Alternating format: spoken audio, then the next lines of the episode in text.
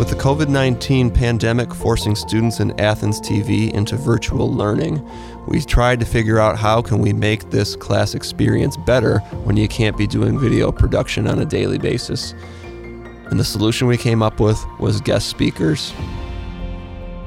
Today we talk with Jordan Palmaville, a writer, a Michigan grad, most recently worked on Suits and also has worked on Ugly Americans and shared a lot of thoughts with us on what it's like in the writer's room. You're in the writing world, which is really good because we are kind of at that phase. And I'm going to say that phase is not going to come anywhere near the level to what you are going to be doing, but we started in September just trying to come up with an idea and trying to eventually turn that into a video or a film. So I guess in spirit we're doing the same thing, but not quite to the level. So I'm excited to hear from you and just your insight on the creative process.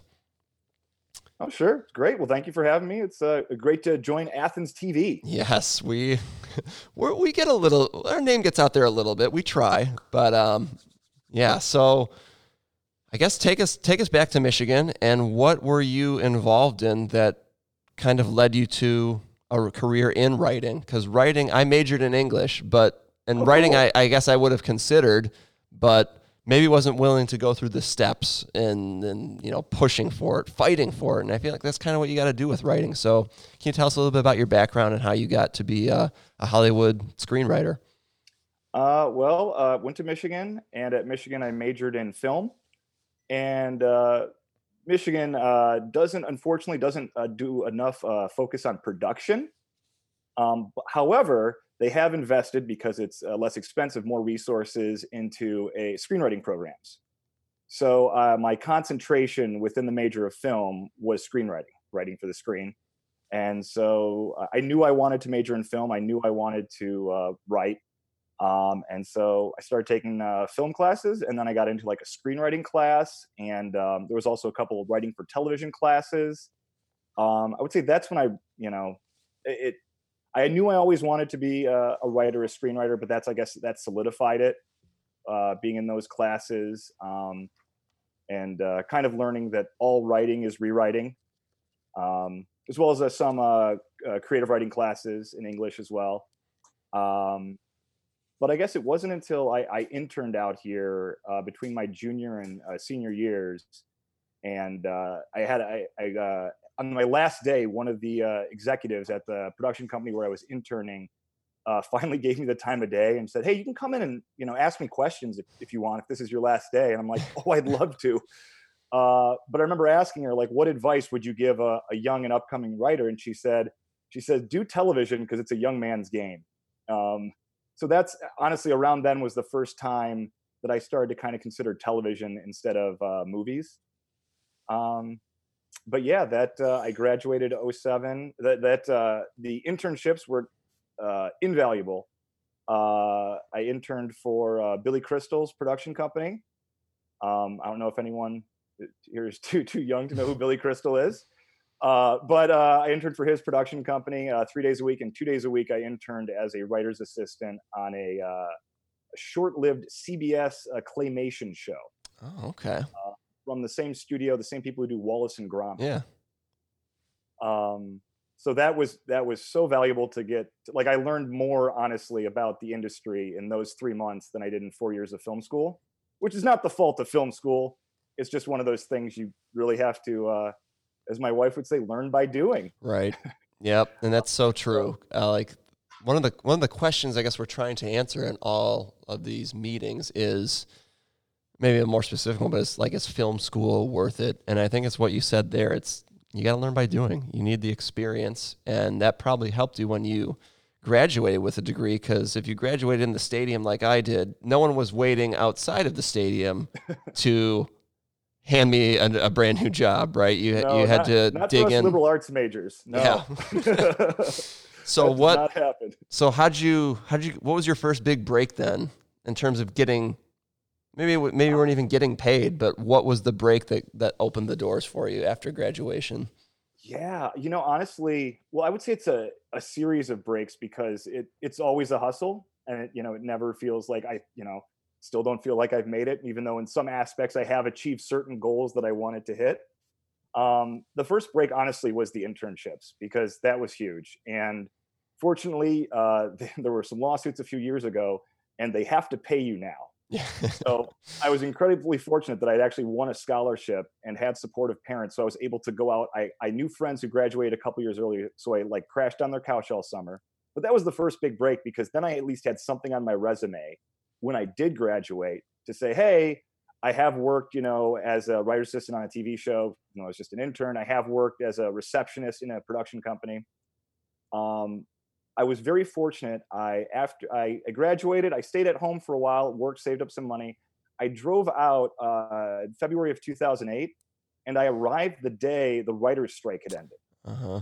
Uh, so in 2008, uh, I don't know if people remember, there was a, a writer's strike. It lasted uh, a few months, um, but I arrived the day when it ended. So all of these uh, places that had laid off assistants were suddenly looking for assistants again. Um, so I was very fortunate. Uh, so I started applying for jobs, and the first break was honestly getting a job at a literary agency. Um, and literary uh, is not necessarily novel writers, but in this case, reps television and film writers. Um, it's kind of a specific thing. It's not as big as some of the larger agencies that rep actors and directors and writers, but just focuses on writers. So I was an assistant to two agents there. So that was my first break, and I got that I got that interview because I went to Michigan because one of my first bosses went to Michigan. Um, and uh, you know, I guess I showed enough gumption in the interview that they hired me. So that was huge because I knew I wanted to work at an agency to start because it's the nexus of the business and the creative. Um, and also in a town that's a lot about who you know and personal relationships just as much as talent and hard work it's a great way to meet people. Um, so i mean i would recommend anyone coming out of film school your first job in los angeles if you can get in at an agency like it is really tough work um, i was fortunate to be at a mid-size agency so it wasn't like the the stuff you'd see on entourage where people were throwing stuff um, but that that does happen at some of the bigger, the bigger ones maybe less now um, but uh, so that was honestly the first break because then it's like I was talking to writers on the phone every day. You know, I was learning about how contracts are structured, which is kind of boring, but learning how the studios pay the writers and how the creative process worked. Um, I was there for about two years, um, and I got a job because this, this was kind of all part of my plan. I wanted to work there to meet writers to get a job on a show. And so after two years, I got a job as a showrunner's assistant um, on an animated show on Comedy Central that lasted like three years called Ugly Americans. Mm-hmm. And a showrunner's assistant is uh, the showrunner is not an official uh, title, but it's generally an executive producer, and it's often the head writer, not always, but often a head writer, the person not always, but often runs the writer's room. And uh, so I was his assistant. And then from there, I became writer's assistant, which means I'm actually in the room. I'm taking notes, you know, sometimes helping to put out scripts, proofing things. Um, and that was like honestly like the the literary agency and that show were my first big breaks because that was like okay i got my first job that's great meeting a bunch of people and secondly like once i got that job all i wanted was a job on a tv show that's all i wanted and then i got that and i was like oh man so i would say those were the first uh two breaks I guess is that yeah, I forgot. That, I rambled. I'm sorry. Was that? That's okay. No, there's, we actually had uh, our first week doing this. One of my former students, she went to U of M. Uh, she graduated in 2019 and went out to work for United Talent. And she said the exact same thing that you did. It's the best place to, to get a start. Um, we got a question here. Uh, so you're, you're, if you, I don't think you were rambling, but if it did, it led to something good. Go ahead, Laura. You can uh, unmute and ask uh, your question. So I was wondering, like, how many years it took to build up to that level uh, to the level of getting just getting a, becoming an assistant on a show? Mm-hmm. Uh, actually, only a couple. That's I was actually pretty fortunate. I was out here for like I got the job as soon as I got out here, which was very fortunate. Um, and I was out there for about two years, and then I got hired as an assistant on a show. Um, but then it became, you know, then you achieve that, and you're like, okay, well now I want to be a writer. So that that and that took a lot longer. That took several more years. Um, fortunately, on that show, um, I had uh, some good bosses, and toward the end of the show, I was given an episode. So I got to write an episode, and that was my first uh, television credit, which was really cool. Um, so yeah, that that whole thing was probably like four years out here. I got my first episode, which was that was really cool. But unfortunately, uh, my original boss, the original person, the original showrunner, was a you know a little unstable of a guy, and he got fired toward the end of the show. And so then, despite loving the rest of my coworkers and having a show that we thought was good, they were they canceled us. you know, so I got my first episode, and I'm like, oh, this is great. And they told me, you know, hey, if we come back for another season, we're going to staff you, which is the slang for making you a full writer, a staff writer. It's the lowest level writer. Um, and uh, so I was like, oh man. And then, nope, we're canceled. Um, and that's when uh, per- hiatus becomes unemployment. Um, and so that's why I would say the other piece of advice I would give, and I know it might sound cynical, but save your money. if you come out here and try to be a writer, save your money, be keep your overhead low, because there's going to be bumps in the road and there's going to be unemployment that it's not it's not even your fault. You know, it's not my fault. My boss was crazy you know, or that Comedy Central wanted to move in an entirely mm-hmm. new direction. Um, so yeah, that would I would say took uh, two years to get on a show, which is pretty quick. Some people though, uh, they'll get their first job if they know someone. They'll get their first job out of college on a show. You know, some people it takes them several years working at an agency or then a production company to get the job in the show because, like so many jobs in the real world and not just the uh, film and television industry, you know, they want you to have experience but it's impossible to get experience without the job, right? Mm-hmm. So um, that's the tough thing is everyone. A lot of the jobs that are coveted uh, for working in television are writers' assistant jobs or uh, showrunners' assistant jobs or script coordinator is the other uh, position on a lot of television shows. That's an assistant level position. Um, so you mentioned uh, your first credit. What what does getting a credit mean beyond we get to see your name really quick at the end of the episode when everyone else's name plays? Well, honestly, not a whole lot. Um, it's it's um, it's kind of funny that way. Like it's it's great. It's a lot of self satisfaction. You you get paid, which is nice. And if when you're an assistant making assistant money to uh, get that first television uh, episode paycheck, aces.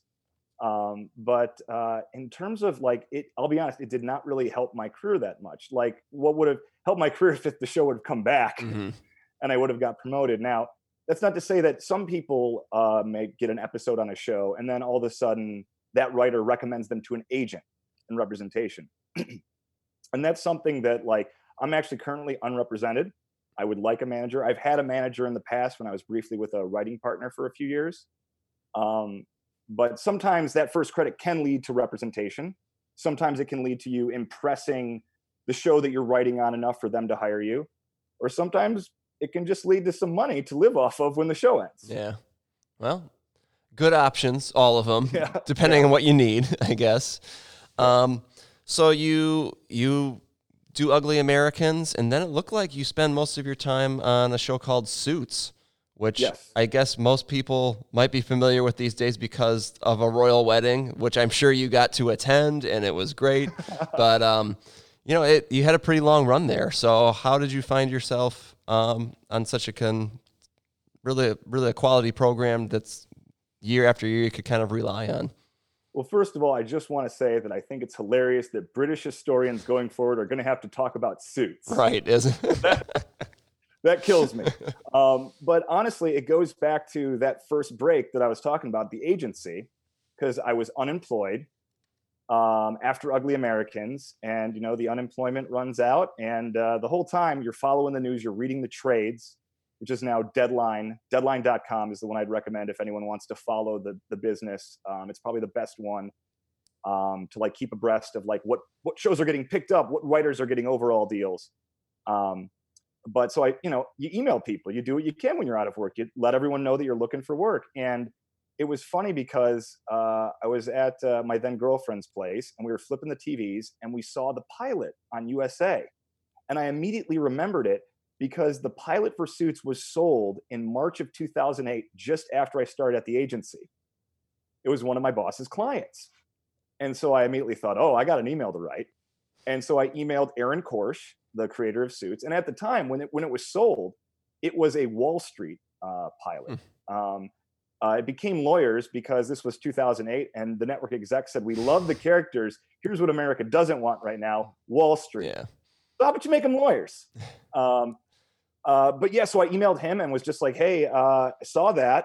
hope everything's great. Uh, you know, on your first season, that's awesome. And uh, you know, I'm looking for work. So if anything's ever open, let me know. And luckily enough, he was actually getting ready to fire his current writer's assistant and promote his showrunner's assistant to writer's assistant. So there was an opening for showrunner's assistant. So that's how I got in there. And so it was that contact. I had a really good relationship with him back at the um, uh, lit agency that I worked at. He was one of my boss's best clients. Um, it was a project that was in development for the whole two years I was there. So it didn't even like, it used to be if you sold the show to basic cable, it would definitely uh, see the light of day on television. They might just develop the heck out of it, but it would get on. So anyway, that's that relationship was there as how I got on there. And then, and then honestly, it's just luck that you get on a show that's that yeah. long running. Well, can um, you take us inside the in the inside the writers' room? You know, what's it like to work in there? I think it's one of the coolest parts of the production. It's got to be fun to be in that creative atmosphere, and it's something I try to recreate here, but can be a little bit of a challenge, especially now we're we're in the writers' breakout rooms when we are going to be oh, yeah. uh, doing our ideas. But what what's it like to work in there, and just talk us through it. It's awesome. If if you like to write, and especially if you like to write uh, comedy, I think comedy rooms are always going to be the most fun. If that's what you're into, because it's you know it's it's all brainstorming. It's all day. You know, it's it's one of those things. Like one of the reasons why it's tough to get these jobs, uh, specifically on comedies, is because people want to work with people that they already know, and that's because you might spend eight hours, twelve hours, sixteen hours a day with these people in a small room. Uh, I would say at Suits, I was at Suits for about two years before I got promoted to writer's assistant, which I'd also done on Ugly Americans. But it is it is great to be in the room. Now it's it's tough work when you're a writer's assistant because you're basically taking the minutes. And then when you realize it's not just taking the minutes because you have to be reading the facial expressions of the person running the room, whether to know what some other writer said should be put in the notes. You know, you have to re- you kind of have to have to have a little bit learn and feel for what's got to go in there. But being in the room, um, it's so much fun it's you know obviously it's tough work but it's the ultimate collaborative environment um, i can say having now done it as a writer it's much more fun when you're not taking notes and you can kick, kick back and lean back in your chair and you know pitch ideas and then you're pitching dialogue and you're crafting scenes and um, i would always say I, I have the most fun when it was like on suits was not a super serious drama we had some light stuff but it wasn't a comedy but i would have the most fun when we would be coming up with kind of comedic storylines um, and that's when I would try to, you know, when you're a writer's assistant, some shows don't want you to pitch. They want you just to take the notes. A lot of shows, though, a lot of showrunners or people that run the room will, once you've proved your mettle and once they've shown you've shown that you can do a good job, don't mind if you speak up with a pitch, be it you know a story idea, character idea, or dialogue. And because my focus was always comedy, I would just always pitch jokes, which sometimes weren't even serious pitches, but it was just to show like, hey guys, I'm funny, huh? Huh? so. And what's it like when no one thinks you are funny in that moment? Then. Oh man, canyons of silence. oh man, when you have to explain a joke or people don't get a reference, and that's that's one thing where. Uh, I would always notice. I had a couple coworkers. So I was at Suits. I'll just briefly. I was at Suits a while. Then I left to go on a show called Still the King, which was a comedy. It was very short lived. It starred uh, uh, for the purposes of this interview, Miley Cyrus's dad uh, as an aging country music star. He was playing way against type. Um, but that was a comedy again. So I loved being in a comedy again. And then that show got canceled. Again, I got like an outline there. Um, I got to live in Nashville for a couple months because we moved the writer's room there for filming season two. That show gets canceled. I go back to Suits because I need a job. But when I got back to Suits and I was again in the writer's room, I had a couple coworkers that also worked on comedies, and we kind of talk about how some of the drama or one hour writers, as they're more often called, one hour and a half hour, uh, didn't know how to riff. They mm-hmm. didn't know how room bits work. Like it was like, oh, are we are we doing a bit now? And uh, so sometimes I felt like it wasn't my fault. It was that they don't get it. But no, sometimes yeah. When you when you when you fail in a writer's room, it, it can suck. But also, if you're in a collaborative room, hopefully someone will speak up right afterwards so everyone just forgets what you said yeah or just and, and some writers also like there's all sorts of different uh, uh, personalities in the room there's the guy who's throwing everything against the wall. He pitches every couple minutes and he has a very very poor batting average but he's throwing out ideas left and right all the time. And there's that guy. And then there's the person who's more quiet you know who's going to come in once in a while and say thinking about this and it nails it every time you know and you're like wow. And so there's there's a lot of different ways you can succeed in a writer's room and some people honestly aren't that good in a writer's room and they succeed more on the page. Hmm um, and they're just an okay collaborator in the writer's room but they make themselves pop on on the page So when you get the the get the directive that you need to write this episode, what what are you working through then? Are you just locking yourself in a room on your own or are you just constantly collaborating with others and whoever is the head writer what what kind of role do they take on once the script needs to be I guess turned into a script? Right. Well, a lot of times scripts aren't necessarily assigned until they're ready to go to pages. So until you're ready to write the dialogue. A lot of scripts are not always, but a lot of like stories are broken, as we say, in the room. So you break a story in the room. We we figure out every scene basically of the story. Some shows uh, blend them then, like if you have an A story, a B story, a C story, you often broken separate and then blended or meshed. A lot of terminology, different uses, a lot of weird writers' room slang Mhm. Um, that I might slip into. But basically, after you've broken the story, you then often pitch it to the showrunner. So the, you know the the person running the room is not always the showrunner, but you've broken the story on Suits, and now we're going to pitch it to the showrunner, and they might give it to you to pitch. And so now I'm pitching uh, the story, the story beats, and if it's a comedic story, I might try to act it out a little, and I'm trying to do the voices of the characters and that sort of thing. And then the showrunner weighs in and changes what he wants to change in terms of the beats, you know, the scenes that we have created. And then if he changes a lot and he hated it, well, we're gonna have to re-break this story. And that's a bummer because now it's six o'clock on a Friday. So we're gonna be here for a few hours. But if he likes it, then it's great. Now it's time for it to be assigned. And so if they assign it to you, then yeah, then it's time to then the collaborative process is kind of takes takes a break and you go and lock yourself in a room. Uh, a lot of showrunners are cool that um, you usually have a few days to write a script and sometimes if you have a long commute or you're a low level writer so they don't need you for other things they'll let you stay home and write which is nice that's Mhm. fun um, you can kind of write on your own time and so at that point it's not collaborative then you write your draft and you might give it to an upper level writer um, who might give you notes and you might get another pass before you give it to the showrunner or sometimes you might write it and it goes straight to the showrunner and that's where it then becomes collaborative again because he's going to rewrite you. Um, and our showrunner wrote, rewrote in a kind of different way where he would go through make the changes he wanted to make in a conceptual way but then he would have the writers meet with him in the rewrite room which was just his office. So it'd be you you know you the showrunner and maybe one other upper level writer say like the number two on the show working together in his office rewriting it together. So then it becomes collaborative again. Yeah. And at that point, because you know most of the time you're going to be a lower level writer, and he's the showrunner, he might not be asking for a lot of your input. So I try to be very judicious in my pitches, where I basically just try to go with a piece of dialogue if I knew, oh, he's going to love this, and go with that.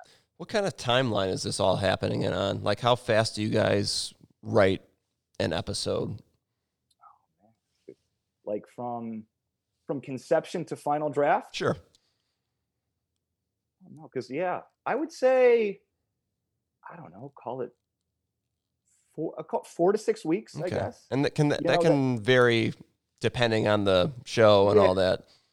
yeah i've had a show where we've done it like in you know two weeks where it's like we break the story in a week the writer you know against wga rules writes it over the weekend because we're on a very shortened calendar because it's a basic cable show from a cheap network like cmt just saying and uh you know and then we rewrite it the next week and uh, everyone goes home and, and they say okay come up with some joke pitches to you know to make this better and then we meet and everyone pitches their jokes and then okay final draft you know two weeks Yeah. so that can you can do it really quick you can do it really long yeah it can vary Um, so when you're writing on a show like that, it sounds like the character is kind of what drives. Like that's what you have to have the biggest understanding of, or you know, how did I always wondered how how do you keep the sequence? How do you make it continue to feel like it's the same show if you have different people watching it, or if it's not necessarily going in like a chronological order of episodes? Um, like if it's more like uh, like a Breaking Bad, you know, and this season is going to go from the end, beginning to end. Here are the things that are going to happen. Kind of break down the entire season. Have you written for a show like that, or is it more like each episode is kind of a standalone on this? Just what what do you have to? This is where your skill as a writer comes out. What do you have to write for? Um, yeah, so I've written for both. Suits was uh, pretty serialized uh, most of the seasons I was there in terms of having an overarching storyline, at least the first 10 episodes. Suits was an older um, cable model in that USA used to do a front 10 and a back six. So we'd have a 16 episode order. So we'd often have a serialized storyline over the front 10 that'd be very heavy on plot. And then the back six would be more character driven, more like love stories and that sort of thing. Um, I have written for the episodic and serialized are the two general terms. Episodic, every episode its own thing. That was Ugly Americans. It was a comedy. There was no real overarching thing except maybe a little bit of will they, won't they with two characters, as a lot of sitcoms have. Um, so that's just, you know, every week you're just trying to tell the funniest story. You want to tell stories that are true to the characters and that people will enjoy and that are funny. And that puts your characters in funny, weird situations where they have to make choices. And uh, for a serialized show, it's a lot of the same, except you have this overarching storyline that you're serving. And often that's set up at the beginning of a season by the showrunner or, or head writer, where they might say, okay, here are some tent poles. You know, we know, you know, we know we want, uh, I'm going to use some Suits examples. So uh, on Suits, uh, one of the main characters, Mike, was not really a lawyer, right? He was a, he was, and some people knew it. So they were hiding Mike's secret. So he'd be like, I know at this point, I want Lewis, this character, to find out Mike's secret. And at this point, we wanted to affect the firm because the firm is coming under attack by another firm who's raiding it for partners or that sort of thing. So he would set up tent poles and he knew where we wanted to get. And that might change in the course of the, the season. Or he might say, like, in this episode, I want these two characters to go head to head but then really never tell us what that what that means, what he's looking for. Mm-hmm. And so we're like, what does head to head look like? What are they? Are they taking opposite sides in a lawsuit? Are they fighting about something at, work, procedural? Um, so in terms of yeah, so uh, episodic, every episode's its own thing. You got to tell a story, right? It's the it's the procedural thing of like dead body in the cold open. You know, we we find the suspect who seems like the suspect, not really it. We find the real suspect, we put him away episodic, right? Or uh, you know, we gotta we gotta pay the rent. How are we gonna pay the rent? We somehow lose money paying the rent, but then we save the day in a in a sitcom. Serialized, you're doing that, but also you have to have these other things to hit. And so it's also when you're breaking, I'm rambling, but again, but when you're breaking the episodic stories, the stories that are all contained, sometimes you find something that would go really well with the overarching. Mm-hmm. Like, ah, so this could be the reason that he gets in a fight with Lewis that leads Lewis to discover his secret. Oh, and so that's great. But then you got to make sure the boss likes that. Right. Um, but yeah, did that? I'm sorry. Yeah, no, I, I couldn't place that serialized term. That's the exact one I was looking for, and it's it's interesting to hear the the differences. But those tent poles, you hear a lot of yeah. people talk about that, but it's so important. Um, another thing that we're we're really looking at is networking, and Laura just had a question about that. So if you want to go ahead uh, again, Laura. Um, so I was wondering, like, were most of your connections formed during your time at the agency and university, or like were they previously known beforehand?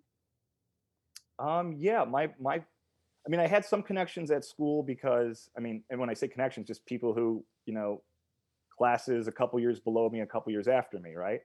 Um, but then I would say a lot of them were at the agency, um, but some of them, you know, are a little superficial, and if you don't um, you know uh, nurture those relationships they die you know if you don't keep in touch with people you know you don't you know those aren't relationships that you keep.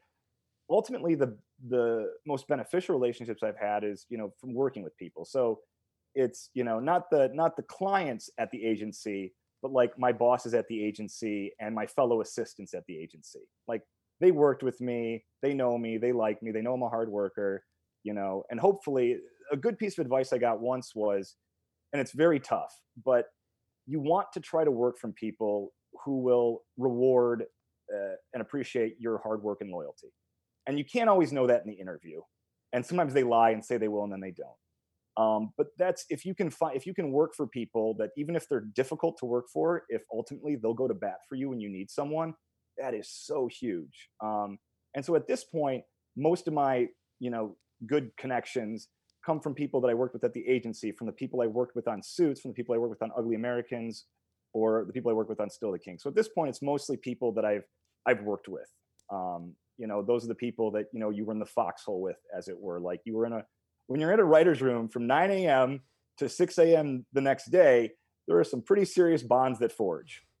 Um, and so those, and that's so right now, those are the people I would say, like, if I needed a recommendation, like my boss on Suits, Aaron Korsh, who did in fact attend the royal wedding, um, not me, but um, he couldn't have t- just brought you along as his plus one or something, just so you, you know, got to you, be there.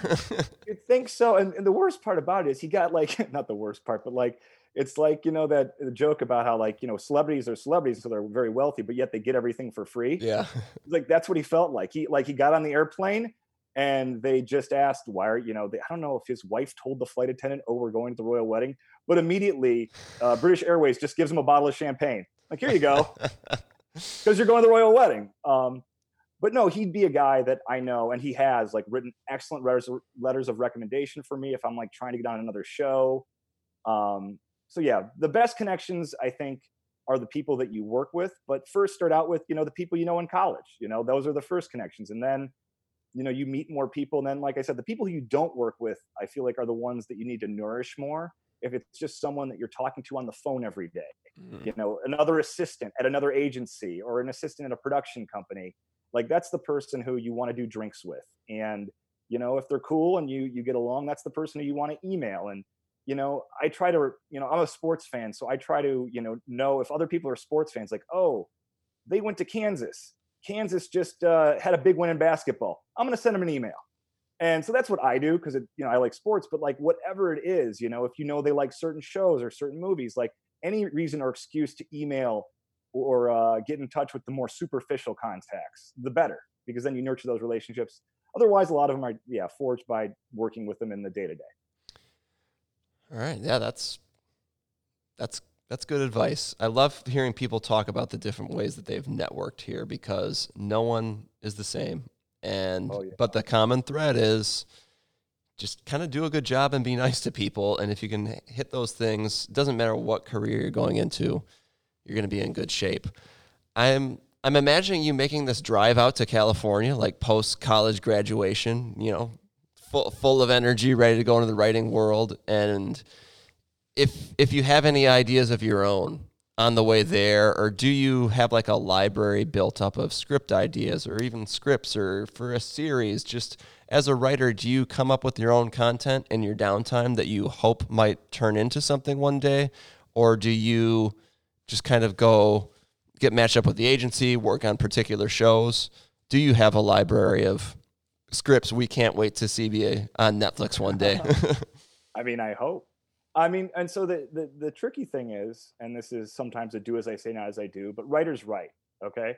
And so you you have you have to be writing, and it's really difficult when you're an assistant because you're working 12, 14 hour days, you know. So it's really and it's really tough because you're so focused on doing a good job at your job and moving up, right? I'm putting in these long hours at the agency just so I can get on a show, and once I get on a show, things will be better. Oh, I'm putting in these long hours on a show, and once I get a script, things will be better and so that's one way to do it. And if you do it that way and you're not writing that much, maybe you get an episode and then you get staffed and then you're on, you know, a show that lasts, you know, then you're on The Simpsons and The Simpsons is still going. Um, but you need to create on your downtime. And that's the toughest thing to do because after what do you want to do after a long day of taking notes is not necessarily open your computer when you get home and write. Um, so I would try to do it in the morning because I'm a morning person. Some people are night people but yeah you you got to be creating um, because ultimately what gets you representation often is a sample so you need you need a sample and that you need something that's going to be your calling card um, so I, I do I do have stuff that I'm working like right now I'm unemployed. It's uh, my last job was I was a writer on Suits that wrapped uh, like fall of 2019, and then I was getting ready for staffing season, which kind of occurs every year March to June. The comedy's a little later than the dramas, but that's when they're staffing the new shows, generally speaking. Now, there's year round development now with cable, but the broadcast networks still represent the bulk of shows on television, and that's when their calendar is. So that didn't happen this year because of COVID. Right. Um, so that kind of threw everything into a tizzy. And also, there was a whole thing where the WGA had uh, writers fire their agents, which is a whole other thing. Didn't affect me as much because I didn't have an agent at the time, but it made it so lower level. It made it more even more difficult for lower level writers because if you don't have an agent advocating for you, then the only way you're going to get a job is if you know a writer who's ready to hire you. Um, so making your all to get to is writing is very important. So yeah, you should always be as much as you can writing. I mean, and some people will come out here and they don't even work the industry jobs and they'll say get a job at Starbucks or whatever because at least I know this is going to be 40 hours a week. Mm-hmm. And it's, you know, I can make often better money doing any other job than working in the entertainment industry and have more free time to write. I never wanted to do that because I always felt like then the networking would be harder. Mm-hmm. Because even if you have a great script, you need someone to read it, right? Yeah. Um, and you and you want friends maybe to read it early who will give you notes and honest feedback so you can make it better to send it to the maybe more important people you don't want to bother with something that's not ready yet but no you you got to always be writing like so like right now i'm working on you know i'm working on a one hour because uh i i write in half hours and also i only have one half hour sample because before i got staffed on suits i broke up with my writing partner and so before that, all of our samples were co-writes; they were combined. But people don't want to read a sample from a writing team if you're if they just are going to staff you because they don't know who's coming up with the jokes. In my case, it was me, but but not everyone that's the case. So so right now I have a half hour sample uh, that that I really like. That is kind of like my my sample that I'm sending out to people now, and I'm working on a one hour, and I'm hoping to have that one hour and another half hour sample for next staffing season. All right. Well, best of luck. I hope hope the production kicks back up. I know that's been rough on everyone, and I think I yeah. read that they were. Did they just agree on the terms to get back to production or something? Um, so. Yeah, it's it's been slow going, but things are starting up. First, like in like Vancouver and uh, Atlanta started first. I know New York, I believe, settled on some stuff. LA starting slowly, but yeah, it's starting back up. And a lot of the writers' rooms are Zoom rooms. Yeah. Um, which to a man, everyone I've talked to who's in one hates. Yep. uh, because you know it's not it's not as fun. It's not the same thing. Except I had one friend who really dislikes his coworkers, so he loves it. But other than that, everyone everyone is bummed out by Zoom rooms. But that's the way the writing is getting done now, and that might be the way for the foreseeable future. Well, that's kind of what we're in, and this is probably a, um, a good place to wrap because we are about to go into our breakout rooms and our cool. Zoom writing rooms, if you will.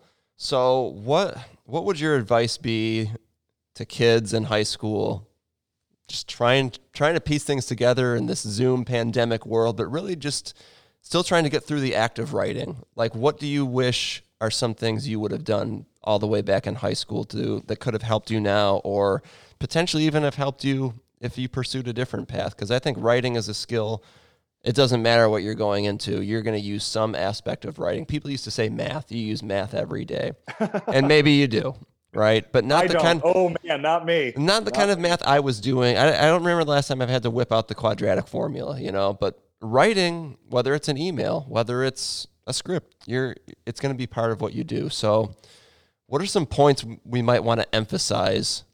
Try out here in the next ten minutes, and when we're in our Zoom room. Oh man. Um, Easy question, right? yeah, no, I would say on the individual level, uh, I have this. It's it's not even a theory. It's everyone says this, but it's like, you know, uh, there's an old Woody Allen line like 90% of life is just showing up, and I feel like that's true to an extent because I have this thing about like it works if you do it, right?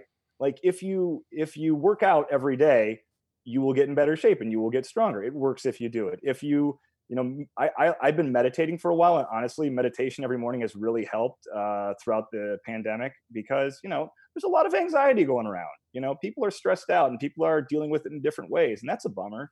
So, like, I wish I had discovered meditation earlier, to be honest. But also writing, it works when you do it. Writing's a muscle, and so even and sometimes you don't you don't want to write and we're you know uh, creative people are often procrastinators and that's just who we are and so it's like I would say I don't know I don't know about the next 10 minutes in the Zoom rooms, but I would say on the individual level, forcing yourself to write every day, whether that's even just journaling or writing a short story or anything like force yourself to do it because writing is a muscle and like everything else, it works when you do it. And the more you do it, you'll get better at it. And you'll be like, wow, I'm stronger now. I can lift, you know, a higher amount of weights than I did the day before. You'll notice improvement if you do it every day. Um, but other than that, in terms of like what you guys are working on, it's just be collaborative. You probably heard this before, but yes, and you know, you don't want to you don't want to shoot down other ideas. Try to build on the ideas. Try to be a uh, generous partner, a generous uh, collaborator in a room, and you know, build on each other's ideas and have some fun. Um, well, that's and, good. yeah. I mean, that's and that's what it's all about. Just ha- really having fun, and hopefully, we'll be the. I think we're due to go back in a couple of weeks, so we might be able to get into some of the production production, which will be exciting. But thank you for Oh, that'd be great. illuminating the very important step of writing, and it really makes everything go. So we appreciate you coming in. Um, thanks a lot, Jordan. Were there any remaining questions? I think I got to them all. Where are you in LA right now? Right now, actually, Orange County. Orange yeah. County. Okay. like I work in LA. I uh, I was in LA for a while, and then uh, my wife lives down here, and so I moved down here when I was unemployed. Then I got a job back in LA and had a really bad commute. Yeah. but uh, no, now I'm in Orange County, just uh, just writing. But th- thank you very much for having me. Yes, we- uh, really appreciate. it. I hope it's helped.